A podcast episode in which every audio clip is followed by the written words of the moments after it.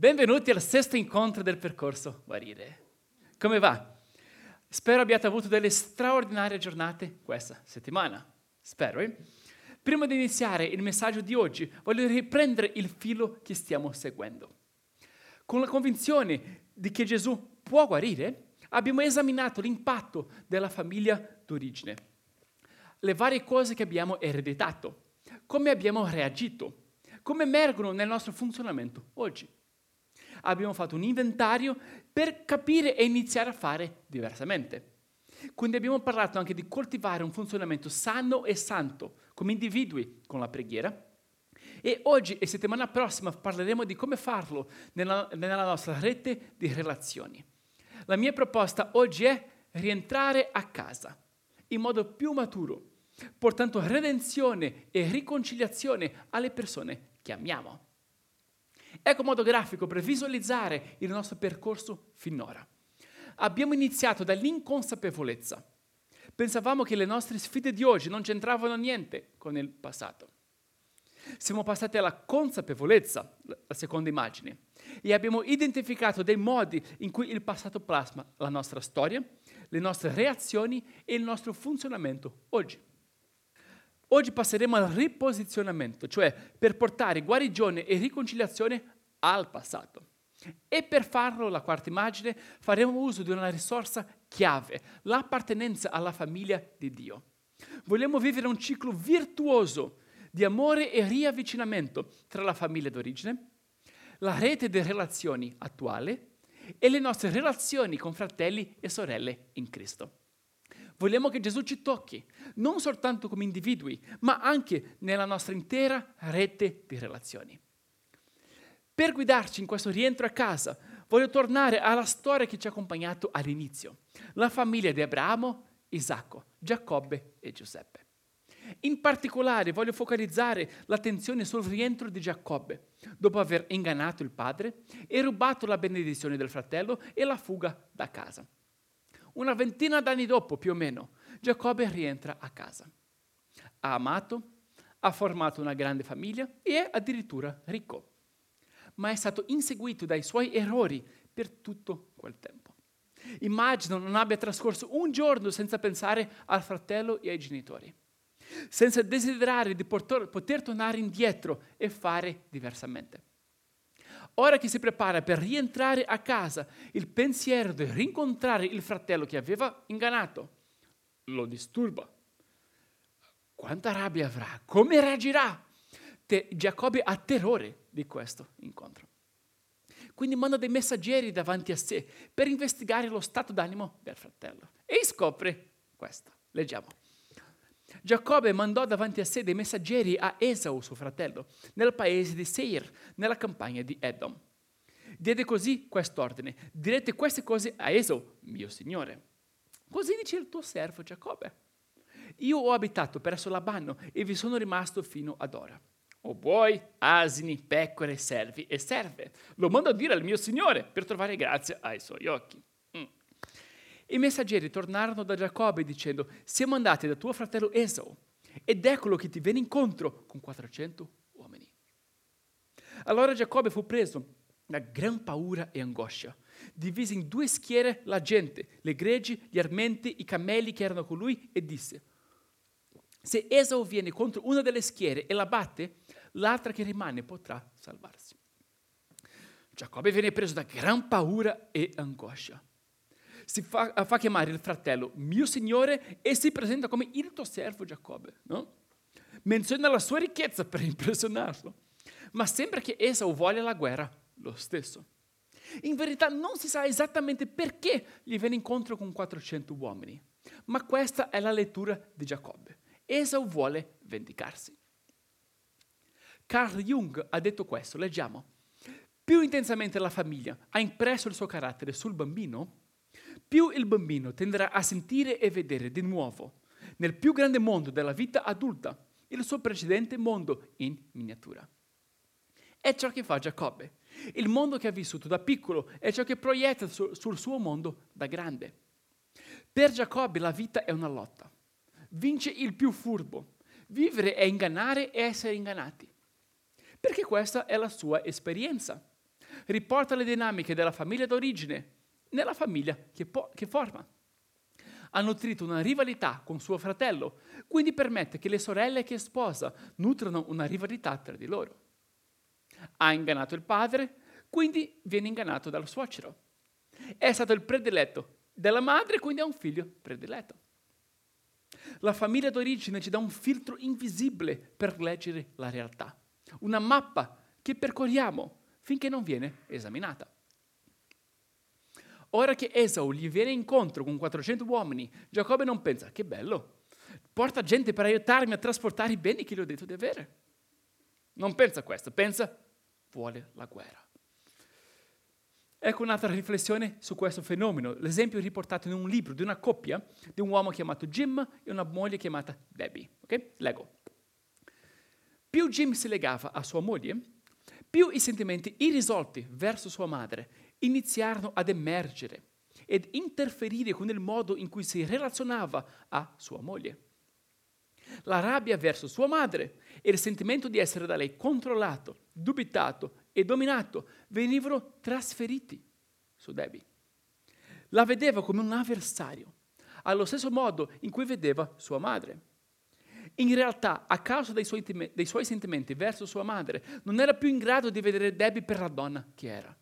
Iniziò a vedere la moglie come se fosse sua madre. Gli psicologi chiamano questo fenomeno transferto.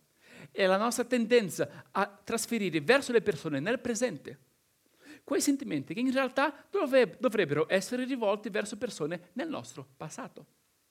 Se qualcuno ci ferisce nel presente e noi non affrontiamo le ferite di quei sentimenti, distorceremo future relazioni che anche solo in parte si avvicineranno a quella che ci ha ferito.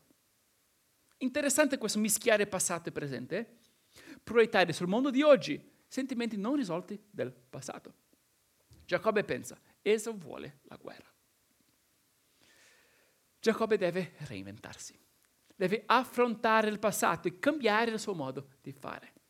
Perché questa volta la, not- la lotta non funzionerà. Esau gli viene incontro con 400 uomini e lui ha un'intera famiglia da difendere. Quando riceve la notizia, fa dei passi in avanti e dei passi indietro. Ecco un passo in avanti, la preghiera, anche preghiera disperata. Leggiamo. Poi Giacobbe disse, Oh Dio di Abramo, mio padre, Dio di mio padre, Isacco, oh Signore che mi dicesti, torna al tuo paese, dai tuoi parenti e ti farò del bene. Io, sono troppo piccolo per essere degno di tutta la benevolenza che hai usata e di tutta la fedeltà che hai dimostrata al tuo servo.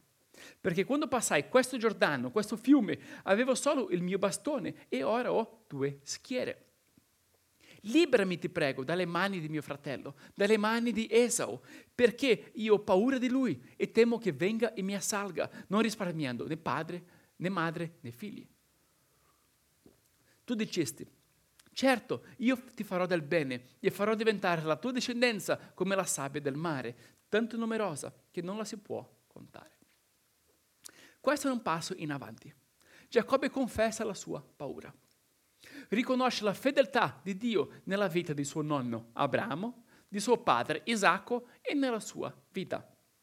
Riporta alla mente anche le promesse fatte da Dio di farle del bene e di fare di quella famiglia una discendenza numerosa come la sabbia del mare. E supplica, liberami. Quindi è un bel passo in avanti. La preghiera, ricordarsi della fedeltà e delle promesse di Dio, riconoscere mi serve aiuto, da solo non ce la faccio. Ma nella sua disperazione Giacobbe fa uso anche di un suo vecchio modo di fare, la furbizia. Prova a comprare il perdono del fratello con dei doni stravaganti.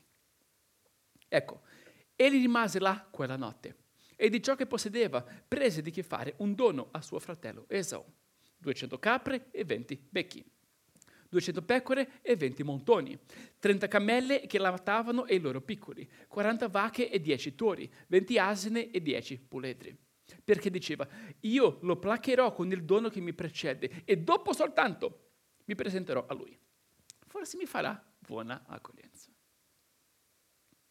È la vita, no? Facciamo dei passi in avanti e dei passi indietro. Preghiamo Dio, ma poi prepariamo un bel regalone, giusto per essere sicuri. Giacobbe manda quella comitiva davanti a sé e trascorre la peggiore notte della sua vita.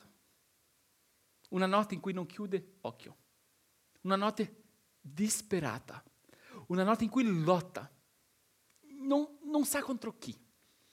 Conosce questo sentimento? Siamo angosciati, combattiamo, ma contro chi? Intorno a noi va tutto bene, la notte è serena, ma dentro siamo travagliati. Combattiamo contro delle nostre ombre, contro sentimenti, contro qualcosa che non vediamo molto bene.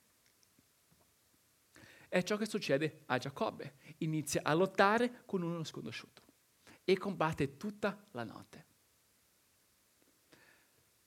Ma Dio, nella sua immensa misericordia, viene a incontrarlo nella sua angoscia. Prende il posto delle cose contro cui lotta.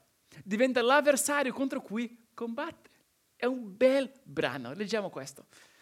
Giacobbe rimase solo e un uomo lottò con lui fino all'apparire dell'alba. Quando quest'uomo vide che non poteva vincerlo, gli toccò la giuntura dell'anca e la giuntura dell'anca di Giacobbe fu slogata mentre quello lottava con lui. E l'uomo disse, lasciami andare perché spunta l'alba. E Giacobbe, non ti lascerò Pri- andare prima che tu mi abbia benedetto. L'altro gli disse, qual è il tuo nome? Ed egli, Giacobbe. Quello disse, il tuo nome non sarà più Giacobbe, ma Israele, perché tu hai lottato con Dio e con gli uomini e hai vinto.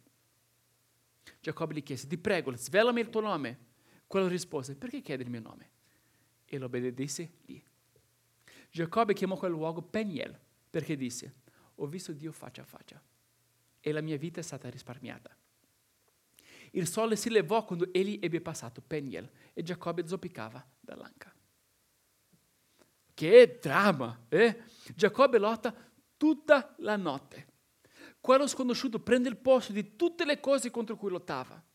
Le ferite, i suoi errori, gli avversari, i pentimenti, il terrore di incontrare suo fratello Esau. Misteriosamente quell'uomo si rivela come qualcosa di ancora più grande. Giacobbe lo vede come un'apparizione di Dio. Dio che viene a incontrarlo nel suo stato interiore, che gli permette di lottare, di processare i sentimenti che conosce e le cose a cui non sa dare nome in forma corporea. Trascorre l'intera notte con Giacobbe. Giacobbe è turbato, ma Dio non lo molla. Non abbandona Giacobbe anche nel suo peggio. È lì che viene a incontrarlo nell'intimità più profonda, che per Giacobbe era il combattimento. Nacque così, nacque tenendo il calcagno del fratello. Combatteva contro suo fratello gemello già nel grembo della madre. È lì che Dio viene a incontrarlo per dargli una nuova nascita, per permettergli di porre la domanda della sua vita, che è questa. Lui domanda, eh, richiede questo. Non ti lascerò andare prima che tu mi abbia benedetto. Era la ricerca della vita di Giacobbe. La benedizione di Dio era la ragione per cui ha voluto essere il primogenito da sempre. Era la ragione per cui aveva ingannato il padre e preso su di sé la benedizione che spettava al fratello. Giacobbe era un furbo, ma una cosa ha capito bene. Dio aveva benedetto quella famiglia e voleva fare parte di quella benedizione rileggevo questa parte qua, ecco, questa interazione. L'altro gli disse, qual è il tuo nome? E gli rispose, Giacobbe. Quello disse, il tuo nome non sarà più Giacobbe, ma Israele, perché tu hai lottato con Dio e con gli uomini e hai vinto. Dio cambia il nome di Giacobbe. Da Giacobbe, che significa calcagno, passa a Israele, colui che lotta con Dio. Colui che ha spostato il suo combattimento dal fratello, dalla famiglia, dalle circostanze, da non so cosa, a Dio, che porta la sua angoscia a Dio. Quindi Dio lo benedice e gli dà un segno di questa trasformazione, lo fa zoppicare, gli fa riconoscere la sua debolezza. Da ora in poi non vincerà più facendosi forte, forte, ma riconoscendo la sua debolezza e la sua umanità. Non con la lotta, ma con la preghiera. Non tenendo il calcagno degli altri, ma portando la sua angoscia a Dio. E così arriva l'alba, un'alba diversa da tutte le altre. Giacobbe chiama quel luogo Peniel, che significa faccia di Dio. Dice, io ho visto Dio faccia a faccia e sono, la mia vita è stata risparmiata. La peggiore notte della sua vita si rivela la notte più importante della sua vita. La sua angoscia si dimostra un luogo di incontro con Dio. Prima di andare avanti ti pongo una domanda. La domanda è, dov'è il tuo Peniel? Qual è il tuo luogo di angoscia? Contro cosa stai lottando? Per quale domanda cerchi risposta? Abbiamo sollevato tante questioni in questo percorso guarire. Quindi ti domando, contro chi lotti? Quale risposta cerchi? Forse la tua domanda sarà, sulla tua risposta sarà, uh, René, non lo so esattamente. Io ho provato a riflettere, ma non vedo ancora molto. Va benissimo. La penombra è un luogo di incontro con Dio. Oppure dirai, in verità io c'è qualcosa di molto specifico. Voglio porre questa domanda a Dio. È un perché? È un come mai? Un perché no? Ti dico allora, fallo. Poni la tua domanda, lotta con Dio. Passa dalla notte all'alba, incontra Dio nel tuo Peniel. Guarda che bello. Cosa succede con Giacobbe quando arriva l'alba? Ecco il brano seguente. seguente. Giacobbe alzò gli occhi, guardò ed ecco Esau che veniva avendo con sé 400 uomini. Allora divise i figli tra Lea, Rachele e le due serve. Mise davanti le serve e i loro figli, poi Lea e i suoi figli e infine Rachele e Giuseppe. Egli stesso passò davanti a loro e si inchinò fino a terra sette volte finché si fu avvicinato a suo fratello. Ed Esau gli corse incontro, l'abbracciò, gli si gettò al collo, lo baciò e piansero. Che bel momento. Giacobbe era terrorizzato. Divide la famiglia per provare a salvare alcuni. Si inchina sette volte davanti a Esau. Ma Esau gli corse incontro, l'abbracciò, gli si gettò al collo, lo baciò e piansero quanto piansero. È un momento talmente bello che Gesù, Gesù, lo usa come ispirazione per la parabola del figlio prodigo, quando il figlio minore ritorna a casa. Gesù racconta, ma mentre egli era ancora lontano, suo padre lo vide e ne ebbe compassione. Corse, gli, si gettò al collo e lo baciò. Esau è il buon fratello maggiore il fratello che ha subito un torto, che ha visto suo fratello partire per un paese lontano, ma che lo accoglie con una corsa, un abbraccio, un bacio e un grande pianto. Esau lo ha perdonato. Non lo vede più come colui che mi ha fatto un torto, ma come mio fratello. Non vuole la vendetta, ma la riconciliazione. E non accetta la proposta di Giacobbe, la, la mancia tutti quei, quei beni, ma lo accoglie invece con grazia. Ecco. Allora Esau disse, che ne vuoi fare di tutta, tutta quella schiera che hai incontrato? Giacobbe rispose, è per trovare grazia agli occhi mio, del mio Signore. Ed Esau, ho molta roba, fratello mio, tieni per te ciò che è tuo. Come nella parabola di Gesù, il figlio prova a comprare il perdono del padre. Ma non è così che ragiona Esau. Non vuole cose, vuole un rapporto. Non vuole un servo, vuole un fratello. Non vuole essere ricompensato, vuole perdonare. Questo significa tutto il mondo per Giacobbe. Non solo sopravvive, non solo vede la famiglia essere risparmiata, ma guadagna qualcosa di più grande, un fratello, se stesso, il passato, tutti quegli anni che aveva distrutto con i suoi inganni risponde ad Esau in modo molto toccante, così. Ma Giacobbe disse, no, ti prego, se ho trovato grazia agli occhi tuoi, accetta il dono dalla mia mano, perché ho visto il tuo volto come uno vede il volto di Dio. E tu mi hai fatto buona accoglienza. E tanto insistette che Esau l'accettò. Giacobbe aveva incontrato Dio nella sua angoscia.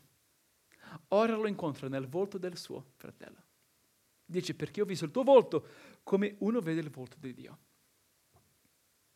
Perché c'è perdono, ci può essere un genuino dono, non per saldare il debito, ma perché il debito era già stato eliminato. Ok, parliamo di noi.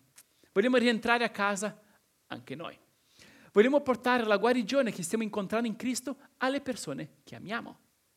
Ecco il disegno di nuovo.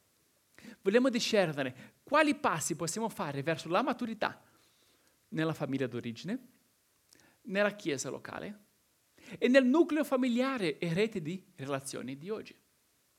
Discernere come passare da un ciclo vizioso a un ciclo virtuoso.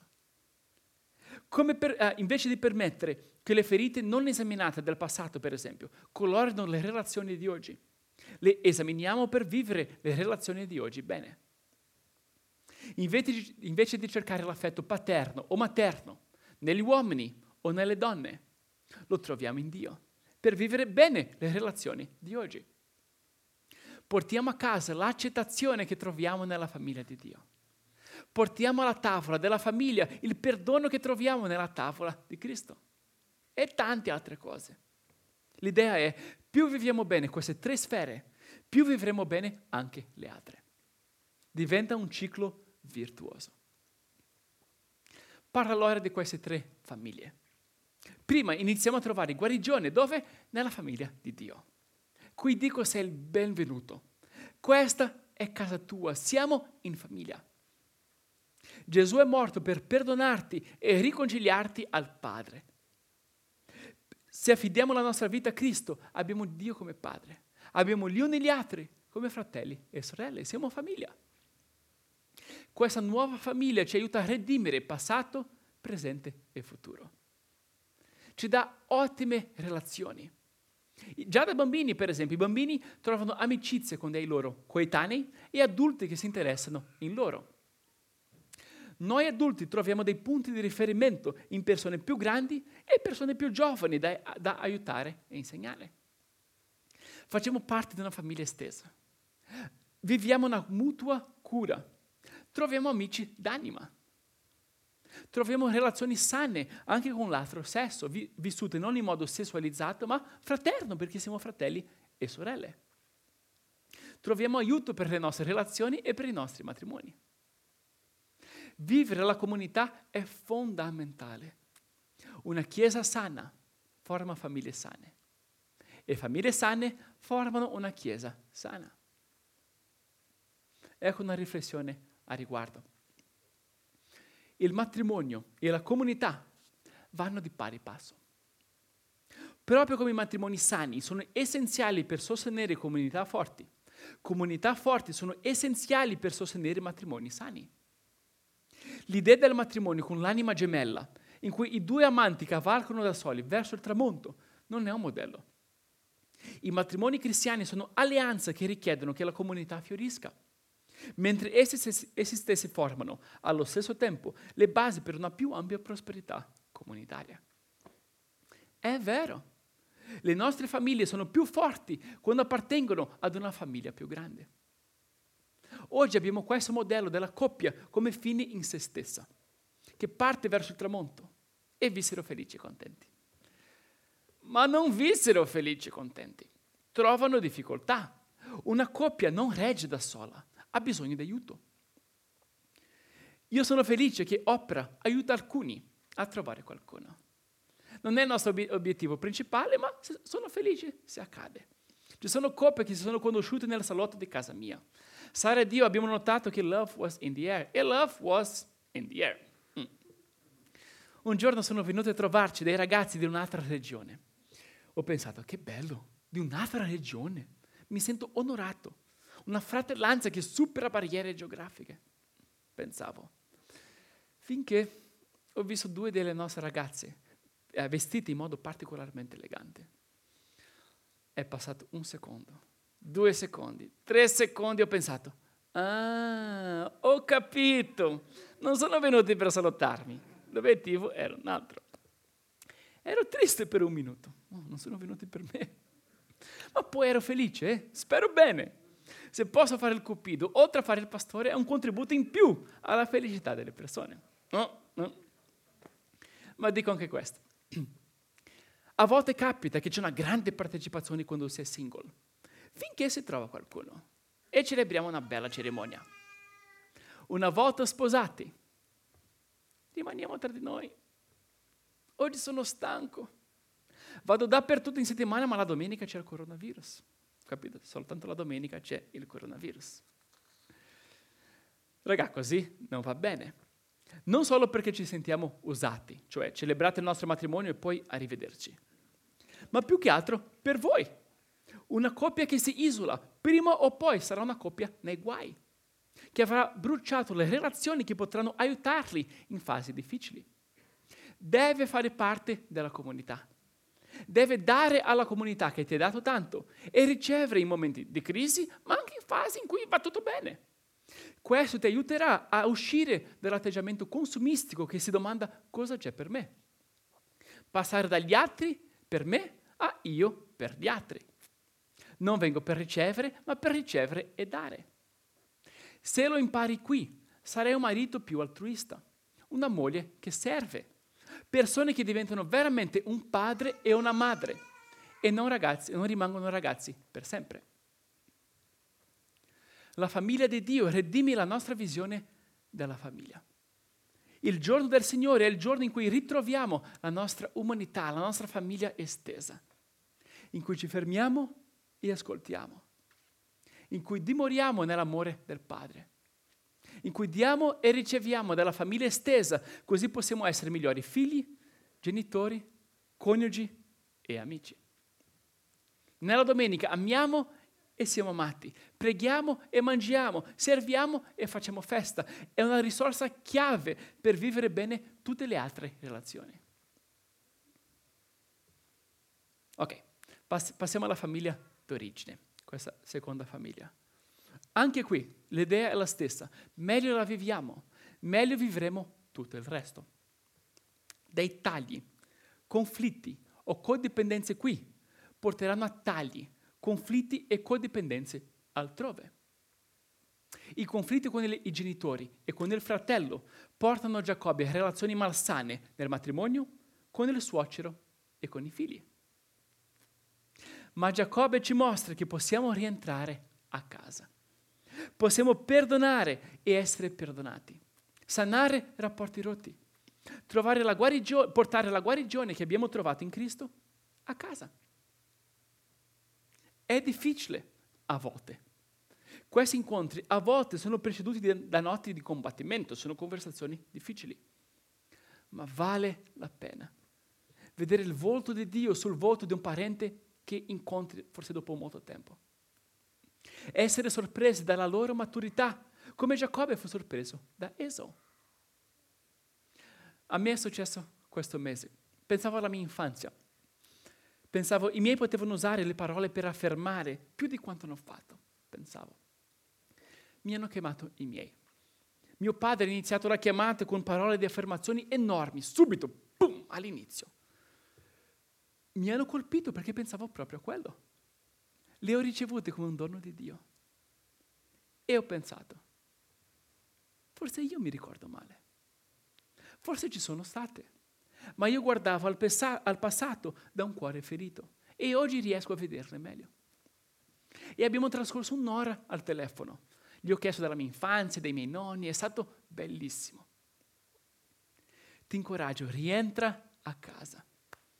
Stringi rapporti più sani e maturi con i tuoi genitori, fratelli, sorelle e parenti. Vedrai che altre aree della tua vita inizieranno a diventare anch'esse più sane e mature, che diventerai più saldo, più capace di dare. Finché non sanerai quelle relazioni, potrai vivere mille storie romantiche, trovare tutto il successo del mondo, non ti saneranno. Devi sistemare le cose a casa. La settimana prossima concluderemo il percorso guarire parlando di situazioni particolari e del perdono. A volte rientrare casa, a casa significa imporre dei limiti e cambiare delle dinamiche che non vanno bene. Mm, c'è questo. Intanto dico oggi in generale, nutri un atteggiamento positivo, di curiosità e compassione nei confronti dei tuoi parenti. Continua a costruire il tuo genogramma. Cerca di capire meglio la storia della famiglia. Poni domande invece di accusare. A volte i nostri giudizi sono in verità delle ipotesi che uh, vengono raffinati quando acquisiamo più informazioni. Il rientro a casa ci aiuta a capirci meglio e identificare come vorresti cambiare il tuo funzionamento. E arriviamo infine alla famiglia e rete di relazioni di oggi. Le persone che Dio ti ha dato da amare, servire e far fiorire oggi. Amali, godili, onorali. Porta queste relazioni la maturità acquisita con la famiglia di Dio e la famiglia d'origine. Per esempio, domandarsi, ci sono schemi della famiglia d'origine e del passato che condizionano la mia attuale famiglia? Le relazioni con colleghi o amici? Le mie relazioni in chiesa? Come affronto le divergenze? Come esprimo i sentimenti? Mi relaziono in modo diretto con le persone o coinvolgo terzi? Più maturità troviamo nella famiglia di Dio e nella famiglia d'origine, meglio vivremo i rapporti attuali.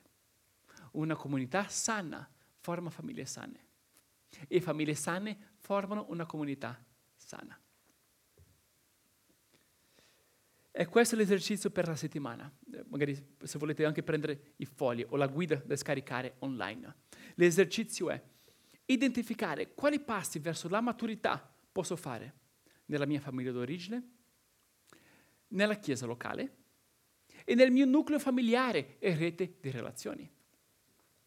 Domandarsi quali sono le questioni da esplorare, i rapporti da ristabilire, le dinamiche malsane da superare. Pensa al ciclo virtuoso che vuoi sostenere e a quali passi fare per arrivarci. Va bene? Intanto concludo con una scena finale. Una scena che trovo toccante dopo gli anni di conflitti e separazione. Ecco. Giacobbe venne da Isacco suo padre, a Manred, a Kiriat Arba, cioè Hebron, dove Abramo e Isacco avevano soggiornato. Poi Isacco espirò, morì e fu riunito al suo popolo, vecchio e sazio di giorni. Esau e Giacobbe, suoi figli, lo seppellirono.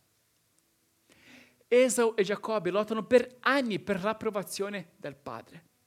Giacobbe inganna Esau, trascorrono decenni lontani l'uno dall'altro, ma si rincontrano. Esau perdona Giacobbe, Giacobbe diventa Israele e seppelliscono il padre insieme. Tutti e due seppelliscono il padre insieme. Vale la pena. Rientra a casa appartieni alla famiglia di Dio e ama le persone intorno a te.